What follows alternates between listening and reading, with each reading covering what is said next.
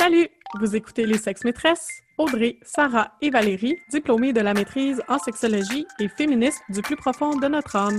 Que vous soyez calé ou novice en la matière, on vous parle de sujets sexos, de sujets féministes, parsemés d'anecdotes cocasses. De notre salon, on vous invite à nos conversations pour rire, rager et peut-être en apprendre un peu. Bonne, écoute! Bonjour tout le monde! Aujourd'hui, on vous parle de la masculinité toxique. Mais avant de se lancer, eh bien, peut-être qu'il faut nuancer quelques éléments. Tout d'abord, on va vous demander d'imaginer un continuum. Puis à une extrémité, la masculinité, celle qu'on peut décrire comme classique, hégémonique, dominante, celle qui est empreinte d'une espèce de rigidité, des stéréotypes, celle qui fait mal quand on fait pas dedans, puis de l'autre côté, de l'extrémité, on retrouverait la féminité, avec la même rigidité, la féminité qui déclasse les femmes en tant que vraies femmes quand on fit pas dedans. Puis dans cet épisode, on s'adresse à la masculinité dans l'extrémité de ce continuum, aussi connue comme masculinité toxique. Toxique puisqu'elle nuit aux hommes et on va tenter de vous expliquer pourquoi. En fait, c'est un phénomène mondial parce que le terme masculinité toxique, masculinité du poison, proviendrait de l'Islande. Ah! C'est vraiment un phénomène mondial parce que les gens le nomment pas de la même façon. Donc, comme tu dis ici, au Québec, on appelle ça la masculinité toxique ou les machos, les personnes, Mhm. les gars machos. Mhm. Puis, par exemple, en Chine, ils ont nommé le phénomène le cancer de l'homme hétéro. Oh my god, vraiment? Donc, on voit que comme c'est pas un phénomène qui existe que dans nos petites têtes Mm. de féministes, là, comme Hmm. c'est un phénomène mondial. Ben moi j'ai des questions à vous poser, peut-être même les hommes dans nos auditeurs. Est-ce que ça vous est déjà arrivé de refouler une grosse émotion après avoir vécu quelque chose de difficile de peur que les autres gars ne comprennent pas ou qu'on vous juge en tant que gars? Est-ce que ça vous est déjà arrivé de trouver la joke sexiste de votre chum de gars vraiment plate, mais de pas vouloir le call-out de peur qu'on vous traite de fif ou de casseur de party? Hmm. Est-ce que ça vous est déjà arrivé de faire quelque chose contre vos valeurs parce que sinon, vous n'allez pas être considéré comme one of the boys? Est-ce que ça vous est déjà arrivé de trouver une situation injuste envers un autre gars ou une femme, mais ne pas vouloir call la personne parce qu'après tout, tout le monde le fait ou ça marche de même pour eux, tant pis? Si la réponse est oui, ben, vous avez été confronté à une masculinité qu'on dit toxique. Puis le fait que vous avez pas voulu agir ou pas voulu parler de peur de, c'est des effets, des conséquences de la masculinité toxique. Puis c'est pour ça que c'est problématique pour vous aussi. Ouais, exactement, parce que ça a des conséquences sur la santé physique et le bien-être des hommes, de se complaire dans la masculinité, Mhm. stéréotypée, là. Mhm. ça amène vraiment des problèmes sur la santé physique puis la santé mentale. Je pense qu'on va en parler Oui. aujourd'hui, mais ça vous affecte, là. On- C'est pas nous qui avons inventé le terme pour le fun. euh. Oui, c'est ça. On entend beaucoup la masculinité toxique, masculinité toxique, mais c'est pas la masculinité qui est toxique. Non. C'est l'idée de ce qu'on se fait, de à quoi devrait ressembler un homme Mhm. qui est toxique. Comme tu disais, Sarah, il y a beaucoup de recherches qui se penchent là-dessus, puis même que le American Psychological Association a créé un guide pour les praticiens qui traitent les hommes et les garçons. Mhm. Puis ça parle vraiment des dangers de ce qu'ils appellent la vision traditionnelle de la masculinité. Puis cette vision-là Mhm. traditionnelle de la masculinité, ça impacte les hommes dans leur santé psychologique, mais aussi sur leur santé physique, leur bien-être global. Mhm. Parce que non seulement ça va faire en sorte qu'ils répressent leurs émotions, mais ça va faire en sorte qu'ils consultent moins Mhm. les professionnels, autant en santé psychologique qu'en santé sexuelle, qu'en santé euh, Tout. physique, Physique. Ouais. C'est ça, comme tu dis, c'est un phénomène international. Il y, a des, il y a des mots qui existent pour le décrire dans pas mal toutes les cultures, mais on n'a pas encore trouvé de solution.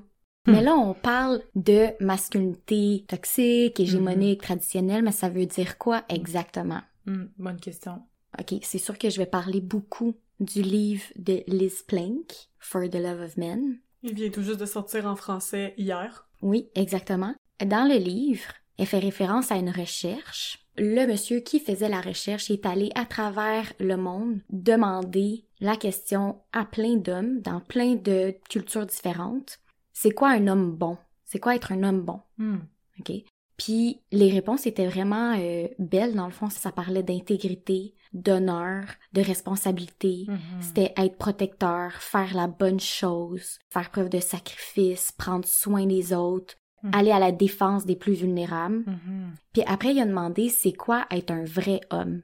Fait que là, je viens de vous décrire c'est Ah, quoi être ouais. un homme bon, mais c'est quoi la différence avec le fait d'être un vrai homme? Être un vrai homme, c'est ne pas pleurer, être fort, ne pas montrer ses émotions, être agressif, être riche, être performant sexuellement, avoir plusieurs conquêtes. Donc, elle, à travers tout son livre, je le recommande à tout le monde, là, que vous soyez euh, Ouais. homme ou femme, ben dans le fond, ce qu'elle dit, c'est que la pression d'être un vrai homme entre en conflit avec le fait de devenir un homme bon. Oh my god. C'est carrément Mind is le blown. contraire. Ouais, Mhm. vraiment. Mhm. Comment t'es supposé être un homme bon quand on te demande d'être un vrai homme? C'est quoi être un vrai con- homme? Mais ça, c'est une autre bonne question, hein, on va se le dire. C'est Mhm. quoi être un vrai homme? Moi, je Ben- connais des hommes qui répondent pas, pas en tout à la masculinité hégémonique, là, dominante, puis qui sont bien plus des vrais hommes que d'autres hommes qui y répondent. Tu sais? Mhm. Ce qu'elle dit aussi dans son livre, c'est que on endoctrine les garçons Hmm. en très bas âge. Sais, Simone de Beauvoir a dit on ne naît pas femme, on le devient. Ben elle a dit les hommes violents ne naissent pas comme ça, Mm. ils le deviennent. Mhm. Mm. Le fait d'élever les garçons dans une culture qui leur enseigne d'être stoïque plutôt qu'authentique, ça leur enseigne la domination au lieu de l'empathie. Aussitôt qu'ils suivent pas ce script-là, ben il y a quelqu'un qui va le remarquer puis qui va prendre comme leur man card. Hmm. T'es pas un homme si, Mm. tu sais, faut que tu remplisses- c'est ça, faut que tu remplisses exactement ce qu'il faut pour être un homme. Puis ce qu'elle dit aussi, c'est super intéressant. Les hommes deviennent émotionnellement constipés là, en vieillissant. fait que pendant que les filles développent des stratégies de gestion d'émotions avec l'âge, ben à partir de 4-6 ans, l'expression émotionnelle des garçons va dropper parce que les parents encouragent l'expression de soi chez les filles, mais ils le font pas avec les garçons. Puis elle, tout ce qu'elle dit dans le livre, c'est que pendant qu'on faisait une révolution féminine, puis que on réclamait le droit d'agir en homme, ben les hommes s'attardent, s'attardent de leur côté parce que on permet pas aux garçons d'agir comme des filles. Je on permet comprends. pas aux hommes d'être féminins Mhm. dans la façon qu'on le conçoit, genre. Ouais. Tu sais, féminin D'être dans le plus sens. empathique, d'avoir le droit ouais. de pleurer, d'avoir le droit ouais. d'aimer le rose, d'avoir, tu sais. Ouais. Mm. Fait qu'elle a dit, on les élève dans une idéologie empoisonnante de boys don't cry, boys will be boys. On agit comme si c'était inévitable que les garçons vont être pas fins, Mhm. vont être tannants puis tout ça. Puis après ça, on est surprise quand ils rencontrent ces attentes-là. C'est ça. Comme en étant méchant, en faisant En des étant meurtres, agressif. en oui, faisant des ça- masses, ouais, ouais, des ça, s'en va jusque-là, là. Mhm. Mais après, on Mhm. est surpris qu'ils se sont rendus là, tu sais. Mhm. Ouais, c'est ça. Ben Audrey, je vais peut-être rebondir sur euh, tout ce qui est comme violence, agressivité par rapport aux hommes. Juste parce que la violence, puis l'agressivité, puis la colère, même on pourrait même rentrer la colère là-dedans, c'est comme des classiques dans les caractéristiques d'une masculinité toxique. Mhm. Souvent, Mhm. les hommes qui ont une masculinité qui est vraiment dominante ou classique ou alpha ou ils expriment tout. C'est ça, ils expriment Par Mhm. la violence, par la colère. il y a des personnes qui se sont penchées là-dessus parce que c'est intéressant d'où ça vient ça cette violence là justement comme tu dis c'est pas inné c'est Mm. acquis il y a un chercheur qui s'appelle Jackson Katz qui a beaucoup étudié la masculinité blanche violente Mhm. donc particulièrement pour les hommes blancs puis lui dans son article il s'est penché sur comment cette idéologie-là violente est construite à travers les publicités puis les représentations culturelles Ah. films, médias, tout ça. L'auteur dit qu'une des explications clés qui permet de mieux comprendre l'émergence d'une masculinité dominante, violente, ben c'était l'industrie du film, entre autres. Puis autant les acteurs que le genre proposé ou vendu par l'industrie s'inspirent de violence pour vendre ce qui a besoin d'être Mm. vendu. Puis l'auteur propose que les hommes seraient plus tentés à accepter comme idéal l'idée d'un homme grand, fort, musclé, parce que eux-mêmes ils seraient déçus peut-être intérieurement que leur 9 à 5 lundi ou vendredi permettrait pas d'obtenir ce genre de pouvoir-là, parce qu'on représente aussi dans cette violence-là, puis dans ce grand, fort, musclé-là, on représente le pouvoir. Puis dans leur quête d'avoir ce pouvoir-là, ben, tu sais, on, on adhère à ce genre de publicité-là, ça vend. Mm. Donc, on peut voir des images de, entre guillemets, vrais hommes représentés comme ceux qui sont forts ou qui ont une attitude agressive. Puis il y en a beaucoup de ça dans les annonces pour vendre des choses aux hommes. c'est pour ça aussi que récemment, ça a fait des tollés sur les réseaux sociaux. Le fait que Jay du Temple, il a pris une photo en portant du vernis ou des vêtements typiquement Mhm. féminins. Parce que justement, c'était comme une des premières fois où là, un homme qui est considéré comme un vrai homme a des comportements qui sont plus typiquement féminins. Puis là, il switch up la façon qu'on définit la masculinité. Puis c'est Mhm. pour ça qu'on a été, C'est choquant. c'est choquant, Ah, les gens Mais ça- ça a été- colère. colère, mais il y a aussi beaucoup de hum, personnes qui ont été super contentes que ça arrive parce que s'il y a bien une figure qui est le fun, comme en fait de masculinité, c'est Jay du Temple. là. On, Mm. sais, on l'aime tout. Il est bien funny, il est beau, il est cute, il est grand. Il Mhm. représente quand même une masculinité dominante. Mais en même temps, là, là Il il, a, joue. il a switch up la game. tu sais. Fait qu'on l'a vraiment aimé pour ça parce que justement, c'est rafraîchissant. Fait que peut-être que ce qu'il faut réfléchir là-dedans, c'est comment ce que je vois ou ce que je consomme, on essaye de me le vendre en tant qu'homme.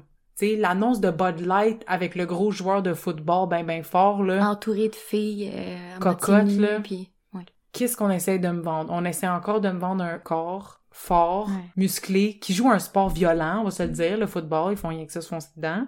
Puis comment la masculinité est-ce qu'elle est vendue? Comment est-ce que la masculinité est représentée dans ce que je vois? Pourquoi j'ai envie d'a- d'atteindre ça ou pourquoi j'en ai pas envie? Dans le fond, la masculinité est influencée par les médias. Mais de la même façon que la féminité l'est, dans le fond. Effectivement, oui, Ouais, c'est ça. Ouais. Faut être juste critique de ça. Mhm. Ouais, puis je pense que justement, du côté féminin, on l'est de plus en plus, tu sais. Je pense que même les petites filles sont capables. De plus en plus, on les forme à être critiques envers euh, les, les annonces de rasoir, qu'il n'y a pas un poil avant qu'ils se rasent les femmes dans les publicités. tu sais, dans le sens où on est capable. Ouais. De plus en plus, on éduque les jeunes femmes, Mhm. les jeunes filles à être critiques envers ça, tandis que Mhm. les jeunes hommes, on, on leur dit que les jeux vidéo, c'est pas bien, puis that's it, là. Comme, il y a, Ouais, y a pas justement le... Que penses-tu de cette Oui. annonce de Bud Light? Qu'en Ouais, penses-tu? Mhm. Mhm. trouves-tu que c'est un peu stéréotypé que ce soit un joueur de football euh, qui attire toutes les filles? Tu sais, Ouais. on les remet Ouais. peut-être moins en question. Il y a aussi les publicités qui dépeignent les hommes comme des bons à rien, là. Stupides ou morons. tu sais, Ah, des fois, sont comme représentés d'une manière... Mais c'est ça, moron. Puis c'est de se demander, OK, mais je suis plus que ça. Exactement Ouais. comme Ouais. les publicités de femmes objets, là, qu'on est capable Ouais. de faire comme, hey, moi, je suis plus que ça. Ben, les hommes aussi devraient Mhm. regarder les publicités puis faire comme, gars, euh, Mhm. on peut pas me vendre n'importe quoi avec n'importe quel message. Ça passe plus, tu sais. Puis je pense que, en fait, de pas être capable d'être critique Mhm. envers ce que les, les hommes voient, ça apporte plusieurs conséquences, puis justement, Liz Plank, dans son livre, apporte plusieurs conséquences qui sont quand même grandes et, et inquiétantes, là. Puis à chaque fois, elle nomme beaucoup d'études, là, donc euh, Mhm. c'est vraiment un bon livre, comme Ouais, c'est vraiment bon. Par exemple, ça rend les hommes leur propre plus grande menace. Donc, c'est-à-dire Mhm. que c'est, ils vont être plus à risque de commettre des meurtres, mais de se tuer aussi, des mass shootings, des suicides. Donc, Ouais. c'est quand même une méga conséquence que la violence qu'on voit peut-être dans les publicités Mhm. ou ailleurs, puis ou que tu te fais dire aussi d'être violent, t'apporte aussi loin que ça. Être violent pour être un homme, là.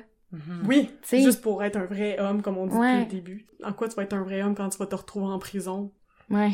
Il y avait aussi à quel point les hommes ont de la difficulté à bâtir et garder des relations. Puis là, Oh je parlais God. pas juste avec un ou une partenaire, mais aussi avec des amis. Ouais. Puis je pense que ça, c'est vraiment un exemple flagrant. Je sais pas pour vous, mais les hommes adultes que je connais ont peu ou pas d'amis. Tandis que les femmes, en vieillissant, là, de plus en plus, donc si vous pensez à vos parents, vos grands-parents, les femmes ont un entourage.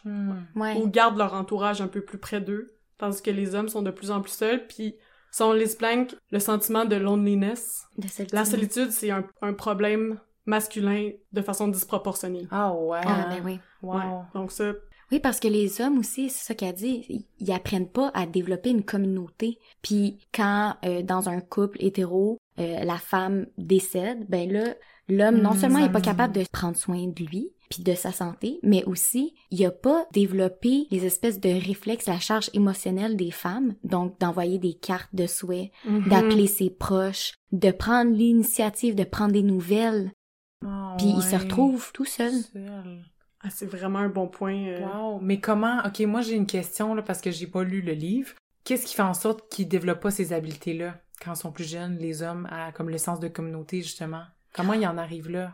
Il y a plusieurs raisons, mais une de celles-là, c'est justement le fait de réprimer ses émotions. Mhm. Fait en Mhm. sorte que quand tu parles à quelqu'un, mais comment tu vas t'identifier à la personne qui parle, comment tu peux avoir de l'empathie envers la personne envers toi, faire un lien, là. C'est ça, c'est dans ces moments-là. C'est ça, c'est dans ces moments-là que tu fais des liens d'amitié ou Ben oui. amoureux avec quelqu'un. Ouais, donc ouais. c'est une des raisons. Qui a dit que la suppression des émotions, c'est un des phénomènes les plus dangereux, Mhm. puis le moins Mm. adapté pour les humains, puis c'est exactement ce Mhm. modèle-là qu'on utilise pour élever les garçons. Mhm. Les hommes qui ont le plus de difficultés à montrer leurs émotions sont ceux qui ont les comportements les plus violents, Mhm. puis ceux qui adhèrent le plus à une vision de la masculinité traditionnelle, ben c'est eux qui ont le plus de difficultés dans leurs relations interpersonnelles, plus que les hommes qui adhèrent pas à cette masculinité-là, dans le ouais. fond. Puis sont aussi plus enclins à harceler puis agresser sexuellement les femmes. Moi, ça me fait penser beaucoup au podcast euh, Les couilles sur la table que vous pouvez aller écouter. Là. Ça parle de masculinité, Mhm. mais d'une position féministe. Un épisode qui m'a vraiment marqué, comment le patriarcat tue l'amour. Mhm. Puis elle parlait des garçons puis des hommes qui apprennent à ne pas avoir d'amis. Parce que ça date de pas tant longtemps, ça n'a pas toujours été comme ça. Ouais. Parce qu'avant, les hommes entre eux, ils pouvaient se donner des accolades, se tenir main dans la main, puis avoir des Mhm. amitiés vraiment intimes entre eux, jusqu'à temps que on fasse tout un chiard avec l'homosexualité. Ah ouais. Mhm. OK? Ah ouais. Fait que là, maintenant, dès que t'as un ami trop intime, Mhm. il y a une peur d'avoir l'air gay. Ouais. Il y a une peur de développer de l'intimité tout d'un coup, que t'es gay, puis t'aurais l'air gay. Puis ça aussi, c'est problématique parce que là, de la façon dont tu le dis, c'est comme si l'homosexualité était un problème, tu sais. C'est ça. Ouais, C'est ça. En oh plus, God. Dans cet épisode-là, ça parle de à quel point les garçons sont pas amenés à développer des amitiés intimes, que les garçons y ont des amitiés tournées autour des activités, Mm. mais Ah ils vont ouais, pas parler de ça. ce qu'ils vivent, de comment qu'ils se Mm. sentent. Pour les hommes hétérosexuels, les émotions, ils vont en parler avec leur conjoint. Puis Fait ça, c'est si la conjointe est ouverte à entendre les émotions de son conjoint parce Ouais. que il y a plusieurs femmes qui adhèrent à ces normes-là de la masculinité qui vont dire ben voyons donc, prends sur toi, là. T'es l'homme, tu sais. Ouais, ça c'est... Montre-moi Ouais. pas tes émotions, là. T'es supposé être Ouais. le, le tough de nous deux, selon Mhm. les normes en place. Oui, Ça oui, aussi, c'est problématique. Ouais. vraiment. Dans tout ce qu'on nomme en ce moment, c'est important de pas sentir qu'on veut vous blâmer. Puis quand je dis vous, je veux dire, il y a des femmes. Ouais. qui y adhèrent aussi, puis c'est juste les scripts qui nous ont été donnés culturellement, puis de la façon qu'on a été élevé, l'héritage judéo-chrétien, ou puis d'autres façons de se représenter la masculinité et ou la féminité dans les médias, puis nos relations interpersonnelles, nos relations de couple, comment qu'on voit les couples à la télé, dans les Mhm. films, etc., puis la- les dynamiques entre hommes et femmes. C'est des choses qu'on intériorise puis qu'on le sait même pas. Fait que c'est correct en ce moment si ça vient vous chercher. Sachez que c'est pas de votre faute, là. C'est Mhm. juste, ça se peut qu'on se soit rendu là. C'est correct si aujourd'hui, c'est comme un petit awakening qu'on fait. Comment on demande aux hommes de se présenter à nous Mhm. en tant qu'hommes puis en tant que femmes? Ouais. Qu'est-ce qu'on demande des hommes autour de nous? Est-ce que, justement, ton chum de gars, t'as peur parce qu'il s'en va en voyage dans un pays vraiment sketch, au lieu d'exploser, c'est correct si tu pleures. C'est vraiment épeurant, tu sais. Mm. Probablement que ça va souder votre amitié encore plus que tu sois capable de lui montrer cette vulnérabilité-là, puis cette Mhm. émotion-là, que si justement on le réprime puis on le refoule ou on se fâche puis on le take it out on someone else. Puis là, on parle à quel point ça affecte toute la société, Mhm. mais Liz Plank, il y avait un fun fact. Ça affecte pas juste la société au complet, ça affecte la planète, puis la subsistance Ouais. de notre planète. Comment? Parce que les scientifiques ont fait des recherches sur euh, les comportements Ah ouais. Mm. euh, éco-responsables. Mhm. Puis, paraîtrait-il qu'il y aurait un écart de genre pour le recyclage? Ah. C'est-à-dire que le recyclage est perçu comme une activité, une activité, un acte plus féminin, ce qui ferait en sorte que beaucoup d'hommes ne recyclent pas. Ah, Puis là, on parle que de recyclage, mais il y a plein d'actes comme ça qui sont bons pour la planète, qui sont perçus comme féminins. ouais. Ce qui fait en sorte qu'il y a plein d'hommes qui sont bornés à pas recycler ou à pas bien recycler. Puis ça, ça a vraiment un effet sur, Ben le, oui. sur la le nombre de temps qu'on va vivre sur notre planète. Ben Oh juste euh, juste dans la diète là, les c'est plus les femmes qui sont végées, qui sont vegan. Les hommes c'est comme moi je mange la viande, barbecue, puis les femmes sont genre ah, de la salade. Puis là, tu sais puis des fois c'est vrai, il y a carrément des hommes qui vont se faire attaquer leur masculinité parce que ils sont végés. C'est quoi rapport? Ouais. Avoue, oh my god, c'est tellement vrai. Comme si la virilité passait dans la viande. Ta virilité ne passe pas par ton steak, alright? Ouais, c'est ça. Comme si t'as envie d'avoir un veggie burger, là, vas-y faire mon Mhm. chum. C'est la quote de l'épisode! Mhm. Encore une fois, le fait que ça affecte toute la société Mhm. et la planète. euh, Mhm. J'ai traduit une citation de Liz Plank de son livre que je trouvais vraiment pertinente parce que là, aujourd'hui, vous dites, mais là, coudon, vous êtes féministe. pourquoi vous nous parlez à quel point les hommes font pitié ou à quel point Mhm. c'est difficile d'être un homme en 2021. Mhm. Je vais vous la lire tranquillement. Je veux qu'il soit clair que parler de la masculinité n'est pas une distraction des problèmes des femmes. C'est au contraire le moyen le plus efficace de les aborder correctement. Le plus gros mensonge est de croire que la lutte contre la souffrance masculine est séparée ou en contradiction avec la lutte pour la libération des femmes. On fait toute l'expérience du genre, nous sommes tous limités par des stéréotypes de genre oppressifs, nous devons donc transcender le mythe de la guerre des genres. Dans le fond, elle dit qu'on est tous dans la même équipe, Mhm. puis que le fait de aider les hommes Mhm. à être des bons hommes, si on Mhm. revient à Audrey au début de l'épisode, fait en sorte que des bons hommes, ça règle pas mal la majorité des problèmes des féministes qu'on pourrait juste faire comme Merci, bonsoir. thanks. Ouais. Cool, tu reconnais que ça, c'est un de mes droits en tant qu'humain? Nice. Merci, bons hommes.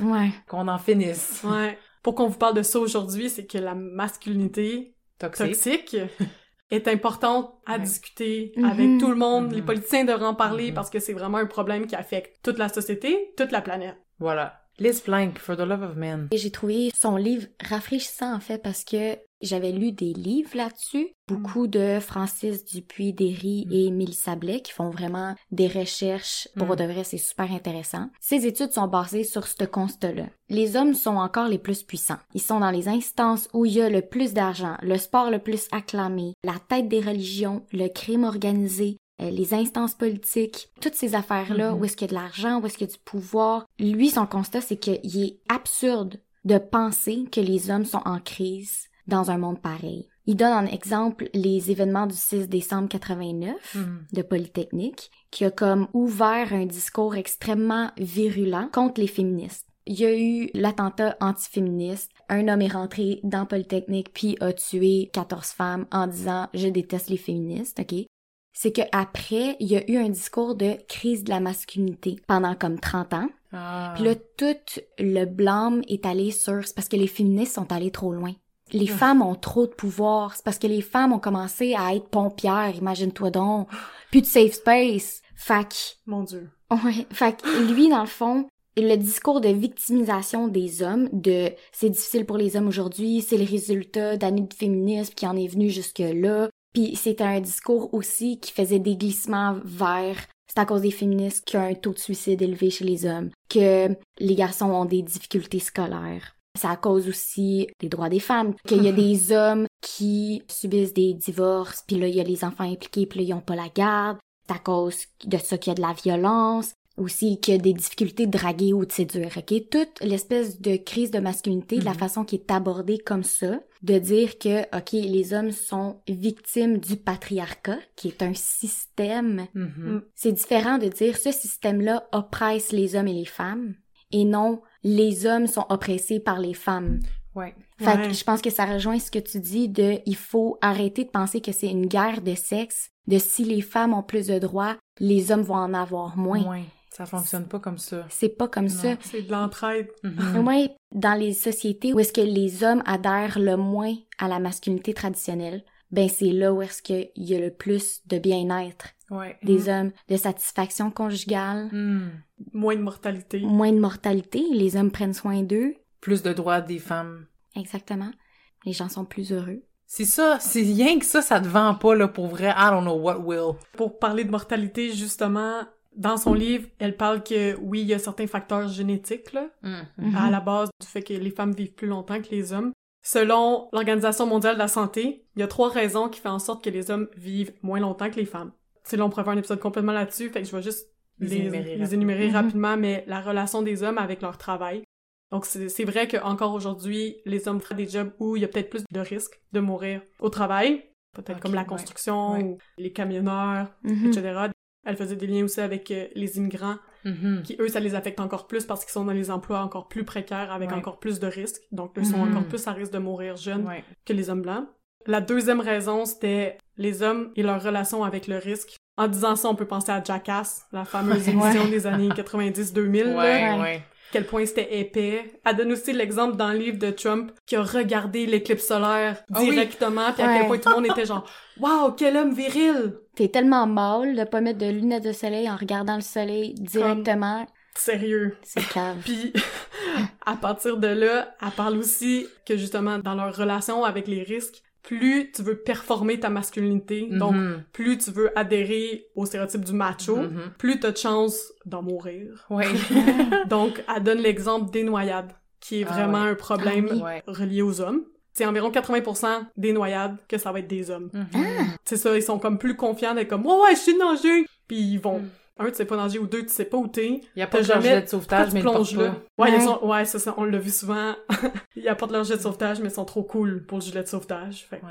Ah Ils ouais. le portent pas. c'est quand même un exemple criant de comme... C'est pas la faute des féministes Ouais, si vous c'est mettez ça. pas votre life jacket puis que vous en mourrez. Donc bref, juste pour résumer, pour l'instant, les deux premières raisons, c'était les hommes et leur relation avec le travail, qui sont parfois plus à risque, leur relation avec juste le risque en Le général. risque en général, ouais. Puis finalement, la troisième raison qu'on a déjà un peu abordée, mais c'est euh, leur relation avec les professionnels de la santé. Ah. Donc, autant ils vont pas aller dans les soins préventifs, la majorité du temps, quand ils arrivent à l'hôpital, ils sont toujours comme dans un état pire que quand les Ouais. femmes se présentent à l'hôpital. ils font leur tough. Oui, Ouais. encore une fois, tu sais, à part pour la grippe d'homme, qui est... euh, Ah ouais. c'est ça. La à part pour fameuse. ça. Pour le reste, ils font leur tough. Ils font leur tough. Puis en plus, comme on a parlé depuis le début, ils veulent pas parler d'eux puis de leurs émotions, fait qu'ils communiquent pas bien non plus avec leurs professionnels de la santé. Fait que des fois, c'est comme plus difficile de pointer Ah c'est quoi leur bobo, parce que tu dirais j'ai mal au genou, ok, mais ça t'empêche de faire quoi, tu sais? Bref. Donc ça, c'était comme les trois raisons, selon l'OMS, qui faisaient en sorte que les hommes mouraient plus jeunes que les femmes. Et le fait de pas être capable de remplir ce rôle-là, là, de gars qui est capable de prendre des risques, qui a Ah un ouais. travail à risque, qui prend soin de sa santé, fait en sorte que ça les dissuade de demander de l'aide. Ces idéaux masculins-là sont donc responsables de l'épidémie de suicide chez les hommes. Ah, c'est Mhm. ça. Donc, tu sais, il y a comme trois raisons qui font en sorte Ouais. que tu peux mourir plus jeune. Et en plus, ça apporte plus de suicides. Ben oui, make sense. Aïe, aïe. Donc, la fou. masculinité toxique vous affecte. Remettez-vous en question. Quand tu disais, Audrey, au début, là, on leur enlève leur man card, c'est le fun parce que ça met une image vraiment concrète sur quelque chose de vraiment abstrait. Ouais. Comme, c'est qui la personne, justement, là, qui enlève la man card? C'est qui le grand dieu Mhm. des man cards? Genre, Mais c'est les pas. autres hommes. Mais oui! Ben, les, les autres aussi. hommes. Les femmes aussi, Oui. les autres hommes. Oui, ça c'est sûr, sauf que dans son livre, Liz Plank a dit vraiment que les hommes, oui, ils ont peur de se faire juger par les femmes, mais ils ont peur de se faire juger par, Par les, les autres hommes Ouais. aussi. Mhm. Tu sais, l'espèce de mâle alpha, genre, faudrait que tu Exact. sois le plus mâle. Ouais, C'est pour ça aussi que les hommes, quand ils vont chercher de l'aide, ils vont demander à parler à une femme. Ils veulent pas parler de leurs problèmes à un homme. Hmm. Hmm. C'est intéressant. C'est dommage, en fait. Ouais. Parlez-vous entre hommes, ça va vous aider. Puis mon Dieu, que vous allez être content d'avoir des discussions. Parce que sur les vos autres, émotions. ouais, parce que les autres autour de vous ressentent probablement la même chose. Sûrement. Moi, je dis toujours que la vulnérabilité, c'est à la base de l'humanité. C'est à la base d'être humain puis de rejoindre l'autre. C'est de s'ouvrir puis de montrer cette vulnérabilité-là. C'est de même qu'on se reconnaît, Hmm. comme tu disais, Sarah, là, avec les émotions. On fait des liens entre Mais nous. ouais. Mhm. Par rapport au suicide, les données montrent que l'égalité des genres peut en fait être un antidote au suicide masculin. What? Parce que plus les femmes sont émancipées, plus elles participent aussi à défaire les normes associées aux hommes. Oui. Par exemple, c'est l'homme à qui on demande d'être le provider, donc de fournir Le à sa- pourvoyeur. le Ouais, pourvoyeur, de fournir l'argent à sa famille, d'être celui qui fait de l'argent puis tout. Puis si lui il perd sa job, ça c'est une des raisons pourquoi les hommes se Mhm. suicident justement. Donc en ayant une égalité des genres, Mhm. si les femmes travaillent dans des domaines autant payants que toi, parce qu'il y a pas de d'écart D'écart. salarial, il y en a Tout moins. est beau. Ben oui, Il y a de la, il y a une flexibilité, justement. Il y a Mhm. quelqu'un qui a ton bac Exact. exact. à la maison. Puis même chose aussi, dans les sociétés où est-ce qu'il y a plus d'égalité des genres, il y a aussi des lois qui font en sorte que ça reconnaît le père comme un parent à part entière. Ben oui. Il y a des lois qui vont faire en sorte que le papa il peut prendre congé autant longtemps, construire un lien vraiment riche avec son enfant. Ça va pas être mal vu que tu prends un Mhm. congé, ça va pas être mal vu que tu es sensible avec eux. De l'affection. Oui, c'est ça. Puis oh my god, ça me fait penser, tu sais, il y a beaucoup le discours de ben là, arrêtez de féminiser les gars. Mm. Le monde se développe vers quelque chose de plus féminin, dans le sens que l'intelligence émotionnelle est de plus en plus valorisée. C'est de plus en plus valorisé d'être adéquat avec les gens, d'être empathique, Ouais. d'être un boss qui est comme leader, mais qui est sensible aussi, qui est flexible, tu sais, moins dans le stoïque, puis dans le rigide, puis dans le vieux jeu un peu. Fait que c'est de mettre aussi ton potentiel, le potentiel des garçons, de développer ce côté qu'on dit féminin, de développer leur intelligence émotionnelle. Mhm. Ça va juste faire en sorte qu'ils vont être autant successful. Ce qu'elle Mhm. dit, c'est que le EQ puis le IQ, dans le fond, l'intelligence émotionnelle puis l'intelligence rationnelle, corrèlent avec le succès dans la vie. Ouais, Parce ouais, que t'as bien beau être intelligent puis savoir tout ce que tu devrais savoir dans un certain domaine. Si t'es un asshole, y a personne Mhm. qui veut travailler avec c'est toi. Si t'es désagréable, si Ouais. t'as aucune idée de comment les gens se sentent puis que t'es rude Ouais. tout le temps, y a personne qui va vouloir travailler avec toi ou pour toi. Mhm, mhm. Fait que de plus en plus, on s'en va dans un monde où est-ce que t'es mieux de développer ces skills-là parce que, ben, ça t'empêche toi. Ouais. Ça t'empêche de développer ton plein Mhm. potentiel. Man, ce livre regorge de fun facts. Pour Ah, vrai, c'est vraiment bon, là. Je vais le mettre sur ma liste. Tu sais aussi, quand tu dis qu'on s'en va vers une société plus euh, féminine, dans le fond, c'est juste d'être un humain well-rounded. Décent. Oui. Comme Juste d'avoir des belles qualités d'humain. Mm. Oui. Qui reconnaissent les émotions puis les vécus des autres humains. Peu importe ton genre, ce serait le fun. Pour conclure avec tout ce qu'on a discuté aujourd'hui à propos de la masculinité, on peut dire que c'est pas la masculinité qui est toxique, mais ce qu'on pense qu'elle devrait être qui l'est. La masculinité, c'est pas le problème, mais bien la solution. La solution, ça serait une redéfinition de cette masculinité-là. Le système qui nuit aux filles, c'est le même système qui nuit aux garçons, juste de manière différente. Mm. Il faudrait arrêter de voir ça en termes de guerre de sexe, genre les hommes versus les femmes, mais bien la guerre de tous contre les normes de genre puis le patriarcat. Il s'agit pas de rejeter tout ce qui est genré non plus, mais on prend juste ce qui a du sens pour nous, puis on laisse le reste de côté. Mhm. De le prendre de cette manière-là, ça nous rappelle que tout le monde y gagne, puis ça nous rappelle aussi qu'on se ressemble puis on se rejoint dans notre humanité, les hommes, les femmes, tout ce qu'il y a entre les deux. On devrait juste se donner la peine d'être qui on veut être finalement. Liz Plank, ce qu'elle propose comme solution, c'est le mindful masculinity. Le mindfulness, ça veut dire de comprendre son dialogue interne, c'est d'être conscient de ce qu'on fait, pourquoi on le fait, rester connecté à tout ce qui fait de soi un homme bon, puis rejeter ce qui fait de soi un vrai homme. Puis ça, ça demande de faire face à la douleur, prendre responsabilité de ses actions, puis juste Battre le patriarcat. exactement nous aider. On va juste vous demander de nous aider. Merci.